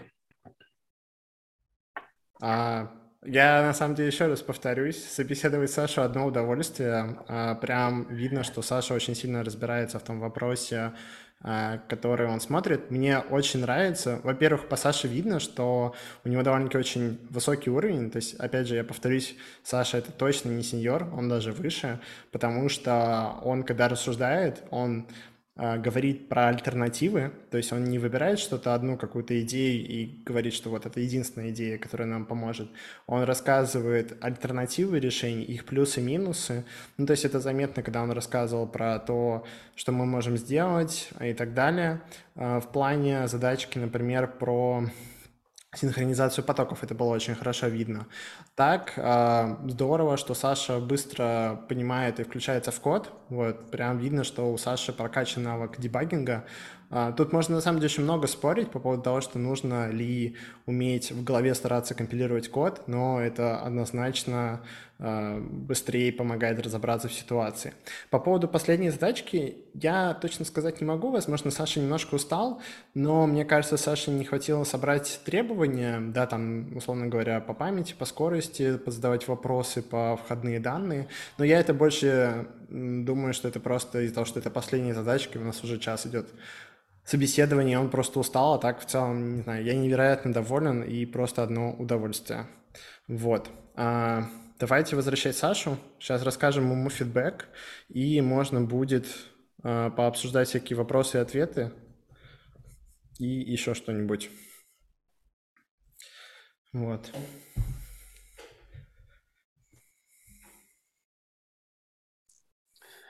Раз, раз. Да. Да, Саш, а, спасибо большое. А, что хочется сказать, тебя собеседовать одно удовольствие. Это невероятно классно. По тебе очень видно, что у тебя высокий уровень, то есть это не однозначно не сеньор, ты, да, либо там главный инженер, либо там техлит и так далее. По тебе видно, что ты рассматриваешь много альтернатив. А, это довольно-таки очень круто. А, в целом, я очень тобой доволен. Единственное, что не хватило иногда немножко фокуса, вот, но это тоже вопрос больше с, с меня. То есть в каких-то моментах ты вот, например, очень клево рассказывал про Э, я вроде тебе простой вопрос задал, но ты очень много тем задел, э, отвечая на этот вопрос, и я сразу такой понял, ну, это можно не спрашивать. То есть там, например, почему mm-hmm. инжектить нужно через конструктор? Ты начал говорить про TDD, я такой, все, это мой человек. У нас с тобой mindset очень совпадает, это круто. А по поводу задачек по concurrency тоже очень клево, что ты прям очень быстро включался, вот, и было видно, что ты много чего знаешь. А, единственное, вот на последней задачке э, показалось, что немножко поторопились, вот, не хватило а, собрать а, требования, вот, но я mm-hmm. думаю, все-таки это просто на усталость, вот, а так в целом решение тоже доволен, и было довольно-таки классно. А теперь я буду готов ответить на твои вопросы, может быть, у тебя есть какие-то вопросы, которые ты любишь задавать а, на собеседовании, которые для тебя важны? Которые для меня важны как для кандидата или как для эксперта? Как и для кандидата, как и для эксперта. Вот представь, что а... ты хочешь попасть в рога и копыта. А, уважаемые рога и копыта, расскажите, пожалуйста, про свои процессы. У нас э, есть э, стандартные команды, они работают по, условно говоря, скраму, есть там CI-CD, проходят код-ревью, есть всякие процессы там 360 и one-to-one и так далее. В принципе, стандартная разработка. Насколько хорошо? Ну, то есть это для меня это такой маркер, что в принципе все, наверное, есть, и я хотел бы знать деталей. А насколько, например, э, в компании есть инженерная культура. Какая в компании инженерная культура? То есть у вас разработчики вкладываются в долгосрочную, хорошо продумывают архитектуру, пишут по ТДД или там хлоп-хлоп и в продакшн? Смотри, у нас довольно-таки важно держать баланс между тем, какие а, сейчас есть у бизнеса потребности, потому что мы все-таки создаем техническое uh-huh. решение для бизнеса, и мы не стараемся гнаться за какими-то технологическими новинками или еще чем-то. Если что-то помогает нам решать задачи бизнеса uh-huh. или, например, что-то блокирует, то мы разбираемся с той или иной проблемой. Если блокируют, то мы разбираемся с той или иной проблемой. Насколько часто это происходит? Как часто это происходит вне рабочее время? Нисколько. Мы за этот волшебный work-life balance, который все рассказывают, но не знают, существует ли он. Вот, мы против того, чтобы наши сотрудники работали. Если возникнут такие ситуации, что у нас какие-то сроки горят, еще что-то, это точно будет разобрано на ретроспективе лидов, а, которые планировали проект, почему-то ошиблись в сроках, uh-huh. еще что-то. А, но и также мы будем стараться либо сдвинуть сроки проекта, а, дедлайн, либо мы попробуем разобраться с тем, а, не знаю, может нанять еще команду. Но, в общем, это будет стараться как-то решиться не в эффекте текущих сотрудников. Performance review, как часто оно происходит, если э, к, э, ясный, понятный критерий для, скажем, для промоушена? Как по-русски-то? Э, да, да так и будет по-русски. Тобой будем проводить one-to-one каждые две недели, общаться о том, какие у тебя вообще идеи, мысли. И да, есть всякие процессы 360, пересмотр зарплаты два раза в год. Окей, okay, хорошо. И критерии прям понятные, что там, допустим, чтобы получить мне на следующий уровень, мне надо там, допустим, забить 5 элитных драконов, решить 4 баги. Да, смотри, у нас есть э, компетенции, то есть ты постоянно, да, можешь проходить ассессменты на повышение, но еще на самом деле мы честно рассказываем разработчикам, что все зависит от тех бюджетов, которые выделены на проект. То есть мы э, будем даже рады, если наши разработчики будут либо уходить, например, в другую компанию на повышение зарплаты, либо, например, какие-то наши внутренние проекты, на которых бюджет выделили больше. Окей. Как у вас с повышением квалификации? То есть есть ли возможность, например, там, доучиться на какую-нибудь технологию, которую я, скажем, не использую, но очень хочу попробовать? Конечно, ты можешь уехать, а, отправиться на конференцию, на курсы и так далее, да. А внутренний комьюнити, может быть, у вас есть какие-нибудь там деврелы, которые ходят и рассказывают?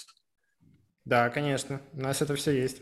Все, все что я тебе строю мир, радужные компании, самые хорошие, добрые. А, на самом деле, это очень хорошие вопросы, которые хочется задать, потому что вопросы про процессы, они, с одной стороны, звучат, что у нас там есть клевый agile, там, но затем можно спрашивать про то, а, а, а, а насколько у вас гибкие сроки, настоящий у вас agile или это как бы игры в agile, что у нас есть спринты, но сроки в конце фиксированные. Те же самые вопрос про performance review, то есть они у нас номинально на бумаге есть, но оно по факту как бы недостижим, потому что, ну, что-то ты как бы твоему тем лиду не нравишься, поэтому ты как бы перформишь хорошо, но вот у тебя э, как бы карамельный раф неправильный ты пьешь. Вот. Э, вопросы про повышение квалификации, они тоже важны, потому что, с одной стороны, компания может нанять себе специалистов, которые будут сидеть фигачить код, э, и не смотреть ни влево, ни вправо. То есть такая ситуация, типа, а ты не боишься, что специалисты выучатся и уедут? Наверное, стоит лучше бояться, что они не будут учиться и останутся у нас. Точно так да, же, как прям и... тебе очень плюсую, да. Это самое страшное. А, да, и какой же был последний вопрос про внутренний комьюнити. Как ни странно, э, важно, практика последних, наверное, моих 5, 6, 7 лет показала, что очень важно, чтобы был, была коммуникация между соседними командами, потому что если команды начинают изобретать велосипеды, то их качество неравномерное по всей компании и происходит дублирование эфортов, что, в общем-то, очень нехорошо. Лучше сделать одно решение, потратить на него, скажем, в полтора раза больше времени, чем на него потратила бы одна команда, но зато другие команды на это решение времени тратить не будут. Хорошо. Э, и к, к, к этим вопросам, будучи, э, скажем, экспертом, я бы спросил еще несколько. Я бы однозначно спросил, чем кандидат Э, например, интересуется и как часто он, точнее, не, не то чтобы как часто, а вообще занимается ли он повышением собственной квалификации. Вот, потому что, скажем, нанимая человек в свою команду, я хотел бы знать, что это такой заинтересованный человек, который, в принципе, следит за индустрией. Э, ну, скажем, э, это я, наверное, секрет не открою, с позиции chief инженера, скорее всего, медлов уже не нанимаешь. То есть нанимаешь э, сеньоров, нанимаешь лидов, а сеньоры и лиды – это люди, которые должны быть уже достаточно э, взрослые, они должны, с точки зрения engineering maturity, они должны быть достаточно квалифицированные, и для них важно, в принципе, держать руку на пульсе, чтобы в какой-то момент, когда веселый Джун прибежит и скажет, слушай, у нас тут проект у нас на Java 8 я узнал, что есть Kotlin, давай все перепишем. Во-первых, э, такой элит не испугался, не сказал, блин, будет, какой... что если он прибежит и скажет, давай на Kotlin перепишем, а то прибегает и говорят, давай на Go все перепишем. Или а... на Zig, вот. Ну да, почему бы нет. Эм, ну или на, на Python, потому что он короче, и там синтаксис прикольный. И скобки Слушай, ставить не надо. Я тебя сейчас перебью. Мне кажется, да, на самом деле мы можем уже заканчивать. А, Саш, спасибо большое, что подсветил вопросы, которые нужно для задавать, когда ты как кандидат на собеседовании. Это очень клевые вопросы, да. Я чего предлагаю сейчас сделать? Я предлагаю переходить э, к Q&A. Ребят, кто нас смотрит на YouTube, не стесняйтесь задавать вопросы. Вот. А те, кто с нами в Zoom, тоже не стесняйтесь делать raise hand, и мы вас размьютим э, и дадим вам голос. Будет интересно послушать, э, что вы думаете про то, как прошло собеседование. Вот. А так, Саш, я не знаю, а ты вот, э, вот эту историю начал развивать про вопросы и про э, зрелость. Мне очень э, тоже это близко. Клевые эти вопросы, но как ты думаешь, их вот нужно также на hard интервью проверять или лучше на behavioral? А, это зависит это зависит, э, мне кажется, они и там, и там. То есть если говорить про behavioral часть, ты все-таки проверяешь, насколько человек хорошо впишется в команду, были ли у него там какие-то кейсы разрешения конфликтных ситуаций, ну, такое. Обычный behavioral. Вопросы про саморазвитие как технического специалиста, мне кажется, они относятся к хардовой части. А, ну, потому что, с одной стороны, это все-таки, на мой взгляд, hard, это относится к engineering maturity, и это твой hard домен.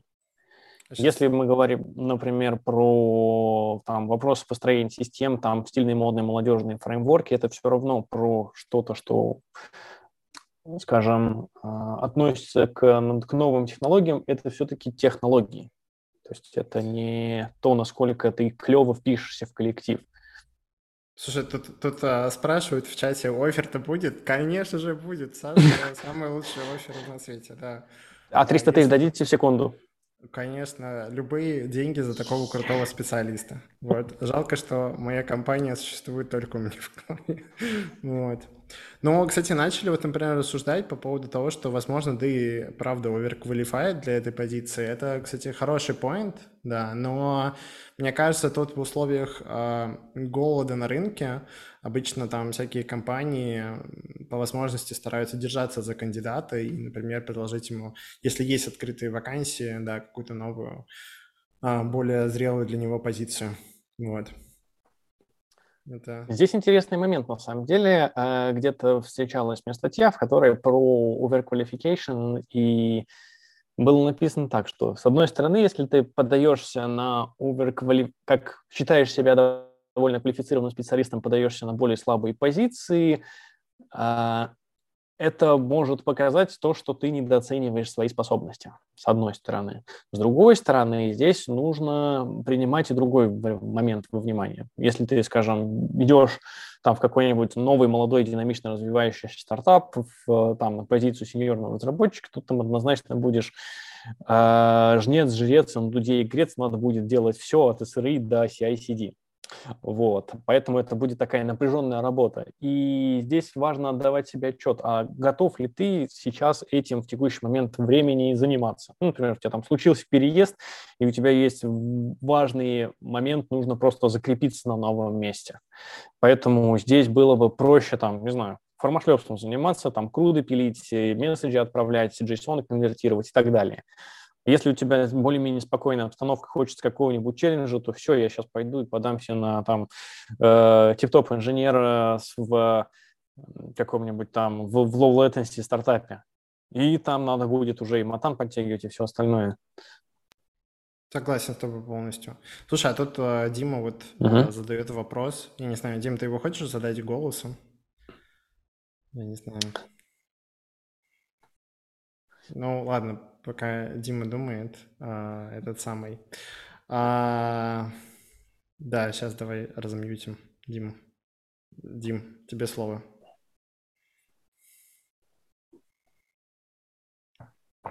Привет. Да, привет, привет. Привет, Дим. А, мы сегодня все обсуждали достаточно низкого уровня вещи про код, а, там какие-то алгоритмики немножко, а, немножко Spring затронули. Чаще, чаще обсуждают, книжки читают, активно про системный дизайн. А, вот с вашей точки зрения для senior-девелопера уже пора вводить такие вопросы? Если да, то это отдельная сессия полноценная чисто по этой теме или это часть общего технического интервью? Ваш какой опыт в этой области? Спасибо за вопрос. Мой опыт и depends. Если мы... Да, ну вот да, ну да, я, видимо, уже пришел к такому, э, к такому уровню инженерных maturity, что у меня на, на любой ответ, на любой вопрос ответ depends, надо думать, потому что если ты просто нанимаешь человека в команду, э, в компанию, то важно, чтобы он, в принципе, как бы представлял, э, что нужно сделать. То есть там мог написать код, если что-то не умеет, то он доучится. Если он, в принципе, имеет какое-то представление про системный дизайн, про распределенные системы, это хорошо. Если мы ищем человека под конкретный проект, где у нас там есть, например, уже вот, э, вот ровно такая вот архитектура, то можно его попросить, а спроектируй мне, пожалуйста, вот систему, которая будет делать вот ровно то же самое, что нам надо. Если у него получается приблизительно то же самое, что и у нас, и принимая внимание, что мы все это сделали правильно, значит, он приблизительно там э, тоже хорошо вольется в наш проект и сможет э, продолжать. То есть для него не будет ничего нового. Если мы, опять же, занимаем, нанимаем специалиста, я вижу ручку сейчас, если мы нанимаем специалиста, который будет с нуля прям проектировать какую-то большую, сильную, сложную, страшную систему, э, то это однозначно отдельные секции и, возможно, с домашним заданием.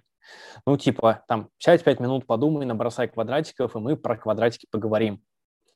Вот. Ну, здесь, опять же, все зависит от целей, зачем мы это хотим сделать. То есть, если просто проверить, что человек знает какие-то основные систем дизайн принципы, то это хорошо. А если мы хотим прям вот конкретно в детали, а какие технологии будешь использовать здесь, а как почему тут вот такой API Gateway, а почему здесь вот э, Network Load Balancer, а вот здесь API, э, Application Load Balancer, то это однозначно отдельная сессия. То есть все зависит от глубины.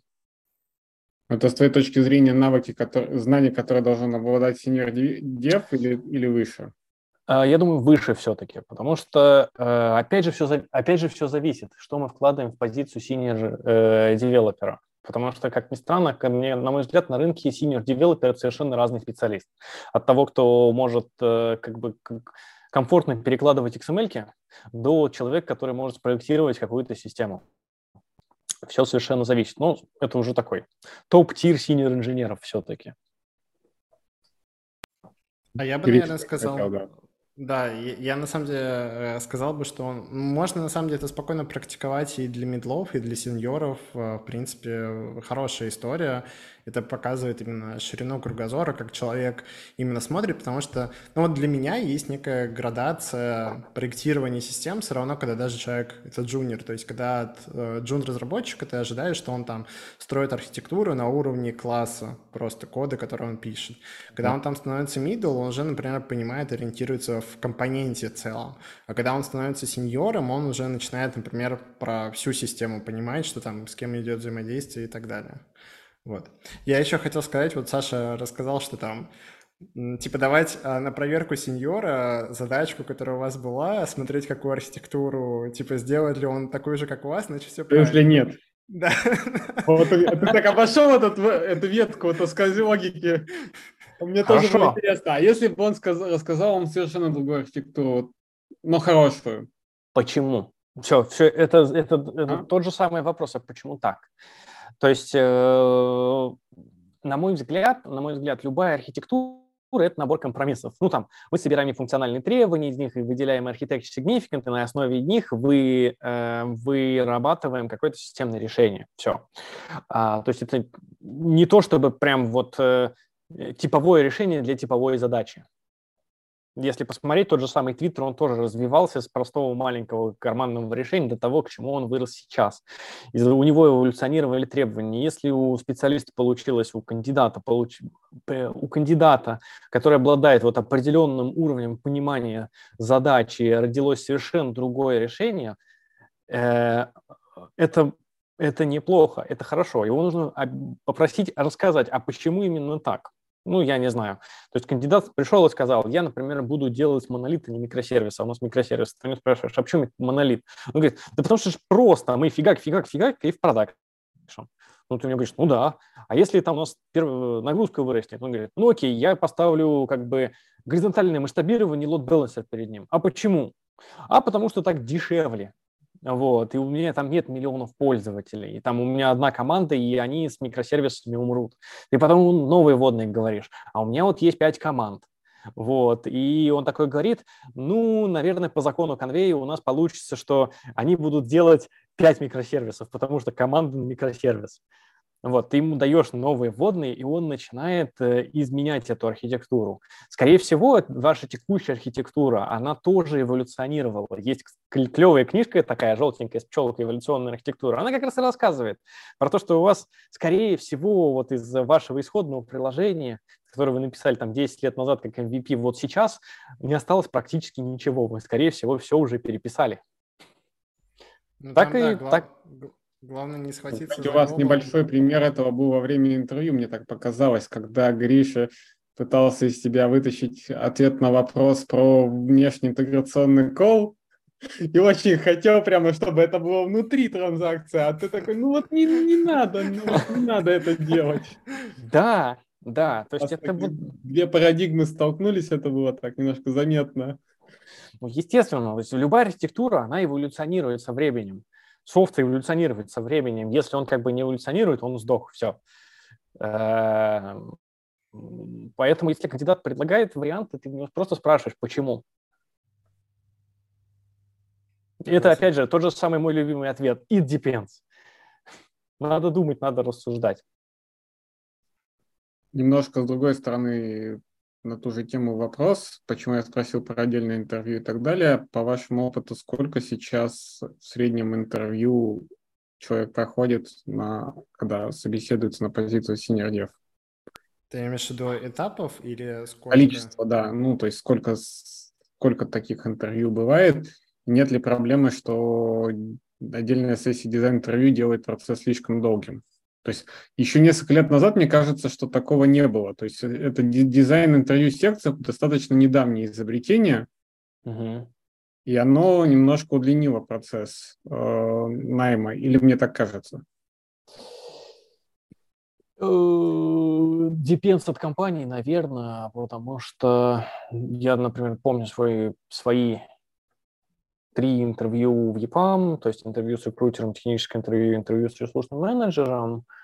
А, я также помню, например, э, несколько лет назад я практиковался в западную компанию, и там э, было сделано по-другому немного интервью. Там, я не уверен, что я шел на позицию синьор инженера, то есть это была, скорее всего, такая сеньорная, серьезная техлицкая Э, позиция. Там действительно был такой, знаешь, скрининг, познакомиться. Здрасте, чуваки, это я, я рассказываю про себя, потом мы говорим отдельное интервью за технологии, эм, отдельное интервью за систем дизайна, еще мы посидели, покодили, так, э, обсудили какие-то решения. Да, это было интересно. Я также помню свой опыт э, технических интервью в Яндекс, их, по-моему, там было штук шесть. Я так понимаю, меня спрашивали ровно те вещи, которые нужно будет делать каждый день, там типа вращать деревья, там крутить списки и что ж там еще-то было? А, какая-то дичайшая многопоточка. Вот. Знаешь, мне кажется, они э, тебя обманывали. Я, я слышал, что это, что это не так, что там не нужны потом будут алгоритмы. Вот, но я тем не менее могу сказать, что я начинаю, скажем, понимать, зачем это спрашивают. Ну, в моем, э, в моем понимании это скорее... Я единственный... Основной смысл, который я в этом вижу, это как, как это, как в фразе математика, как это, царица наук, ум в порядок приводит. То есть, чтобы понять, может ли человек логически мыслить в достаточно сложной предметной области, которая при этом не закапывалась в какой-нибудь э, домен, который никто не знает. То есть это такой универсальный способ проверить, насколько человек алгоритмически способен думать. Вот я единственный вижу, наверное, плюс от таких собеседований, если мы не говорим, опять-таки, про какие-то специфичные требования, mm-hmm. когда реально прямо многопоточка есть, но ее реально, мне кажется, процентов 10-то, дай бог, наберется, когда она нужна кому-то. А ну кажется, да. какая-то правда жизни, что на самом деле там просто у них очень большой поток кандидатов, и они, короче, их так просто отсеивают, и, в принципе, все. Ну, это, говорю, это такой способ понять, человек сможет логически, логически сложными конструктами мыслить или нет. Да, я с этим полностью согласен, потому что сам язык программирования, ну, как бы вот синтаксис, как говорится, Java – это спецификация, а, он довольно простой. Важно понимать, понимает ли человек, понимает ли кандидат, э, как оно вообще работает внутри, если мы говорим про ту же самую Java, либо если мы проговорим о фан-компаниях, которые нанимают чисто вот по алгоритмам, по тех дизайну, может ли человек э, есть ли у него навыки и знания по компьютер-сайенс. именно это, потому что синтаксис языка вы, вы, выучить недолго, а получить вот эти фундаментальные знания по компьютер-сайенс, вот это долго, и вот это важно. Если, опять же, возвращаться к техническим интервью, э, кроме всего прочего, я проводил большое количество, наверное, интервью на позиции чефов в ЕПАМе. А, и у нас это тоже много, многоэтапный проект, многоэтапный процесс к вот этим трем, которые есть с рекрутером, техническое интервью, интервью с ресурсным менеджером, еще в серединку добавляется а, двухчасовое интервью жестко техническое и жестко а, систем дизайновое. Вот. То есть, мне кажется, здесь порядок, количество набора интервью и сессий, он зависит от компании, но э, чем выше позиции, тем больше в ней этапов.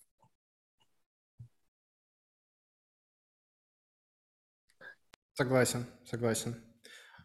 А, я не знаю, в принципе, на YouTube больше вопросов нет. А, Дим, может, ты еще что-то хотел спросить? По поводу задачки э, про парсинг строки. Она а. специально такая у тебя провокационная? Или... Она, я, вот, я как и говорил, она на то, чтобы поговорить. Вот. Mm. И да, там послушать Потому вопросы, что там, какие там, могут возникнуть. Там как бы в ней я видел небольшую опасность э, в том, что непонятно, что от тебя ожидает. То есть, ну, ты, ты вроде словами проговорил, поэтому нормально было. Э, это все-таки задача на алгоритмы, либо это задача на проектирование низкоуровневого кусочка кода, либо это задача вообще на работу там, с требованиями, с тестами и так далее.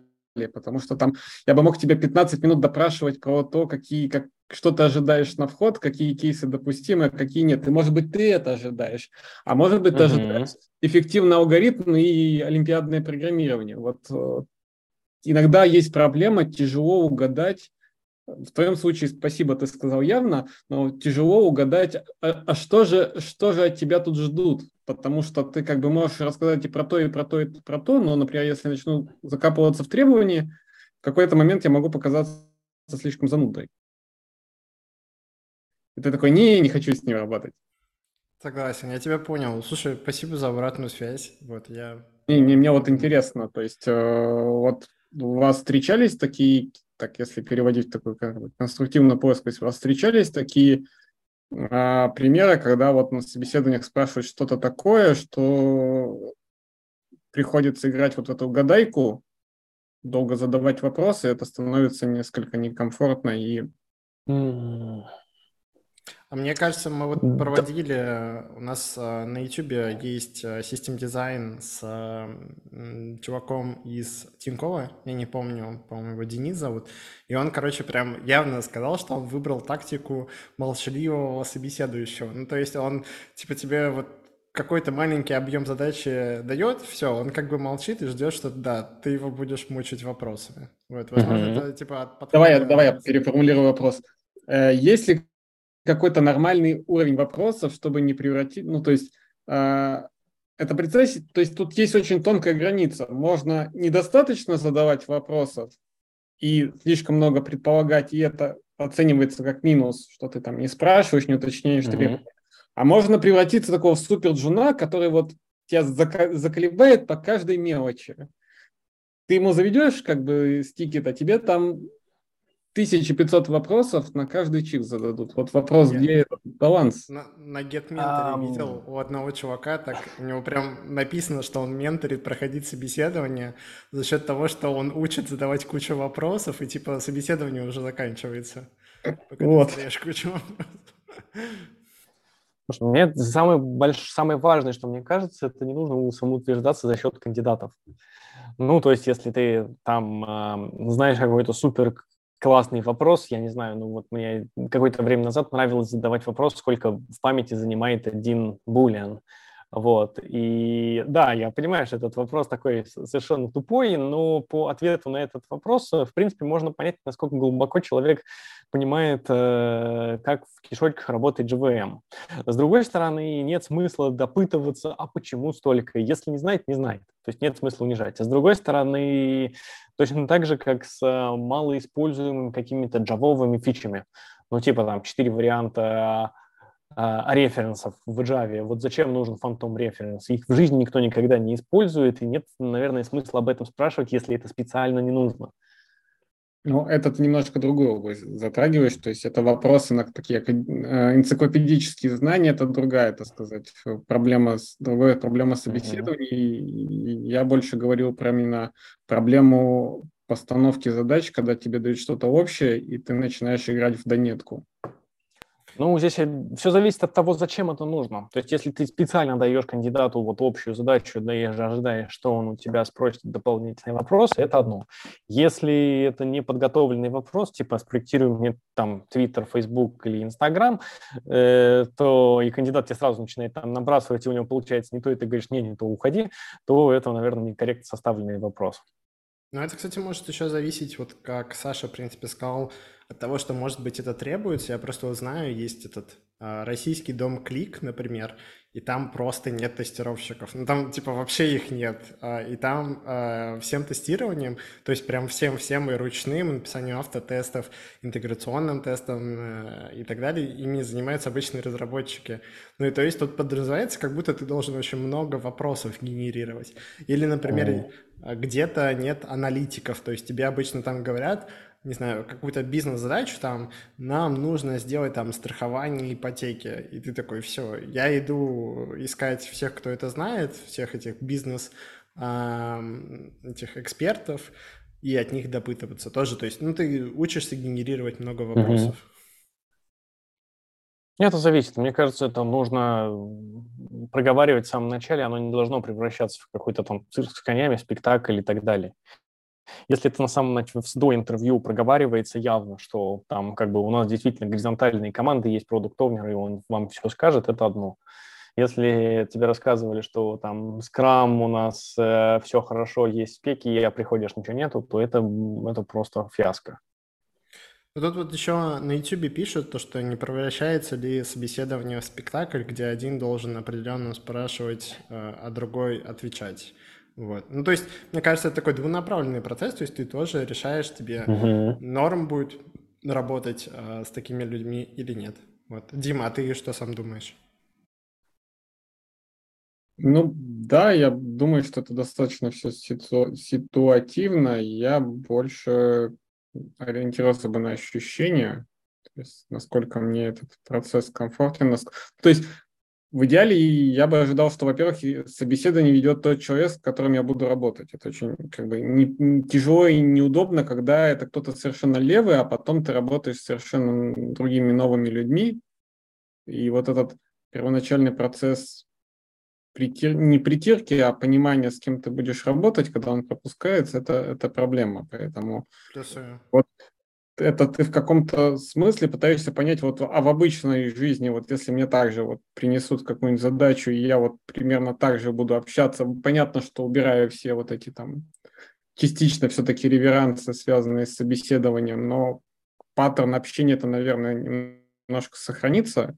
Вот это, я, я совершенно согласен, что это двухсторонний процесс, и да, я боюсь, что, как Саша скажу, depends, то есть и все-таки это по ощущениям, это не, э, это не наука, это в данном случае как-то вот больше про человеческое общение и про ощущения. Мне вспомнится, когда-то я проходил интервью в Семраж, и э, это был совершенно такое непередаваемое ощущение. Там, наверное, на финале, в одном из на финальном этапе это был была такая беседа с командой, типа просто попить чайку с ними, узнать, как у них дела, чем они занимаются, как у них вообще жизнь. И там возникла интересная ситуация, что э, команда не состоит из разработчиков и там тестировщиков продукт и самый разговорчивый из них продукт И мы, в принципе, про полтора часа поразговаривали с продукт. Он мне рассказал, как там дела в команде, чем они занимаются, какие они продукт делают, и с ним было комфортно общаться, и я только потом понял, блин, я же не поговорил с разработчиками, там какие тулы они используют, все остальное. Поэтому э, я очень э, согласен с Димой, что нужно обязательно говорить с теми людьми, с которыми ты будешь потом работать. Иначе это будет просто печально. Поговорил с одними, а работать потом с другими. Там разработчики, наверное, такие типа, фух, он не задал Пронесло. вопроса. Да, пронесло, как здорово. Мы не хотели разговаривать. Это точно. Слушайте, в принципе, вопросов больше нету. Вот. А, я на самом деле предлагаю закругляться. Было невероятно классно и лампово. Саш, большое тебе спасибо за собеседование. Вот. Я на самом деле предлагаю по старой доброй традиции сделать совместную фотографию. Э, там э, все, кто с нами в зуме, э, не стесняйтесь там тоже включить камеры и так далее. Вот, можно там взять кружку, кошку, где бы она ни была, или просто улыбнуться. Вот. И мы такие типа е собеседование на Java разработчика, е е крутяк. Вот. Э, было очень классно. Саш, может, у тебя есть какое-нибудь э, напутствие для наших зрителей? А, напутствие для зрителей. Вот к этой части я не готовился.